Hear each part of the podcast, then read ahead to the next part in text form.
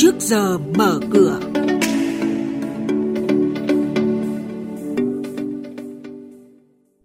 Thưa quý vị và các bạn, chuyên mục trước giờ mở cửa có những thông tin đáng chú ý sau đây. Tín hiệu khả quan cho tăng trưởng tín dụng. Sửa khung giá nước sạch đảm bảo quyền lợi người dân. Nhà đầu tư xếp hàng rót vốn cho dự án sân bay Long Thành. Nhận định thị trường hàng hóa thế giới. Ngay sau đây biên tập viên Hà Nho và Bá Toàn sẽ thông tin chi tiết. Vâng thưa quý vị và các bạn, Phó Thống đốc Thường trực Ngân hàng Nhà nước Đào Minh Tú cho biết đến cuối tháng 9, tín dụng tăng 6,1%, cao hơn nhiều so với mức tăng 5,12% trước đó. Trong 3 tháng còn lại của năm nay, Ngân hàng Nhà nước sẽ tiếp tục bám sát kế hoạch để đẩy mạnh tăng trưởng tín dụng, hỗ trợ tích cực cho tăng trưởng kinh tế. Trên thực tế, nhiều ngân hàng đã được nới room tín dụng để tạo dư địa tăng trưởng tín dụng trong thời gian tới. Đơn cử như Techcombank, VPBank được nâng room tín dụng tới 19 đến 23%. Bộ Tài chính vừa công bố dự thảo thông tư quy định về khung giá nguyên tắc phương pháp xác định giá nước sạch nhằm tạo điều kiện cho các đơn vị cấp nước, cơ quan quản lý thực hiện thuận lợi, đảm bảo quyền lợi của khách hàng sử dụng nước. Sau 8 năm thực hiện, hoạt động sản xuất kinh doanh nước sạch đã có nhiều thay đổi. Điều kiện sản xuất kinh doanh, định hướng quản lý giá của nhà nước cũng có nhiều điểm mới.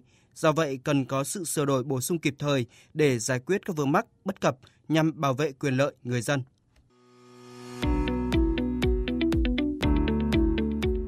Quý thính giả đang nghe chuyên mục Trước giờ mở cửa phát sóng trên kênh Thời sự VV1 từ thứ 2 đến thứ 6 hàng tuần trong theo dòng Thời sự sáng.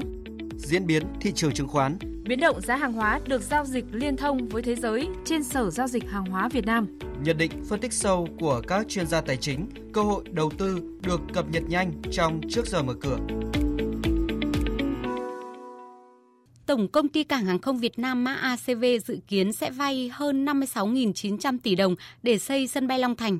Tính đến nay thì 22 tổ chức đã ký thỏa thuận bảo mật thông tin để trao đổi về dự án, trong đó có 12 tổ chức đã ký biên bản ghi nhớ về mong muốn tài trợ cho dự án với tổng giá trị đề xuất hơn 143.000 tỷ đồng, nhiều hơn gấp 2,5 lần nhu cầu vốn cần huy động.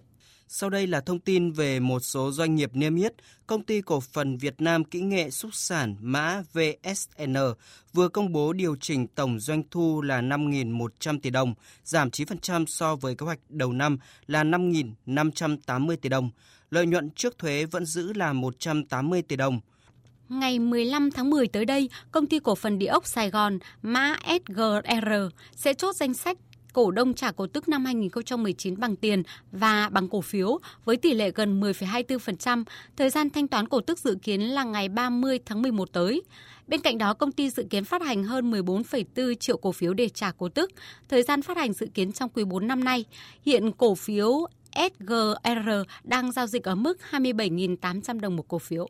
Trên thị trường chứng khoán đáng chú ý ở nhóm ngành ngân hàng, VIB là mã tăng mạnh nhất với sắc xanh 4%, VCB tăng hơn 1% và là mã tăng còn lại của ngành này. BID, HDB, SHB và BVB quanh mức tham chiếu, chốt phiên giao dịch VN Index tăng 0,44% đạt 919,72 điểm. HNX Index giảm 1,19%, đạt mức 136,13 điểm. Đây cũng là các mức khởi động thị trường trong phiên giao dịch sáng nay. Trên thị trường hàng hóa nói chung diễn biến trái chiều trong phiên hôm qua, nhóm các mặt hàng nguyên liệu công nghiệp phân hóa rõ nét, chỉ số MXV Index công nghiệp giảm nhẹ 0,5% xuống 1.340 điểm. Trong đó, giá ca cao ghi nhận mức giảm dưới 1%, nối dài đà lao dốc 6 phiên liên tiếp và giao động quanh mức 2.437 đô la một tấn.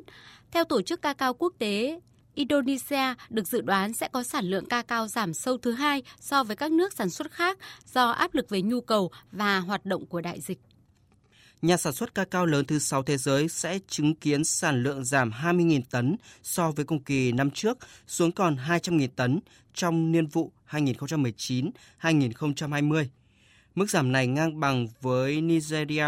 Cả hai quốc gia này cũng nằm trong số 10 quốc gia sản xuất ca cao hàng đầu thế giới người nông dân trồng ca cao toàn cầu đã phải đối mặt với rủi ro trong đại dịch COVID-19 và những trở ngại về nguồn cung do các lệnh cấm vận quốc tế đã hạn chế nguồn lao động, cây giống đến các trang trại và đồn điền ca cao. Tổ chức ca cao quốc tế dự báo sản lượng trên toàn thế giới sẽ giảm 1,2% so với cùng kỳ xuống 4,72 triệu tấn trong niên vụ 2019-2020 so với mùa trước.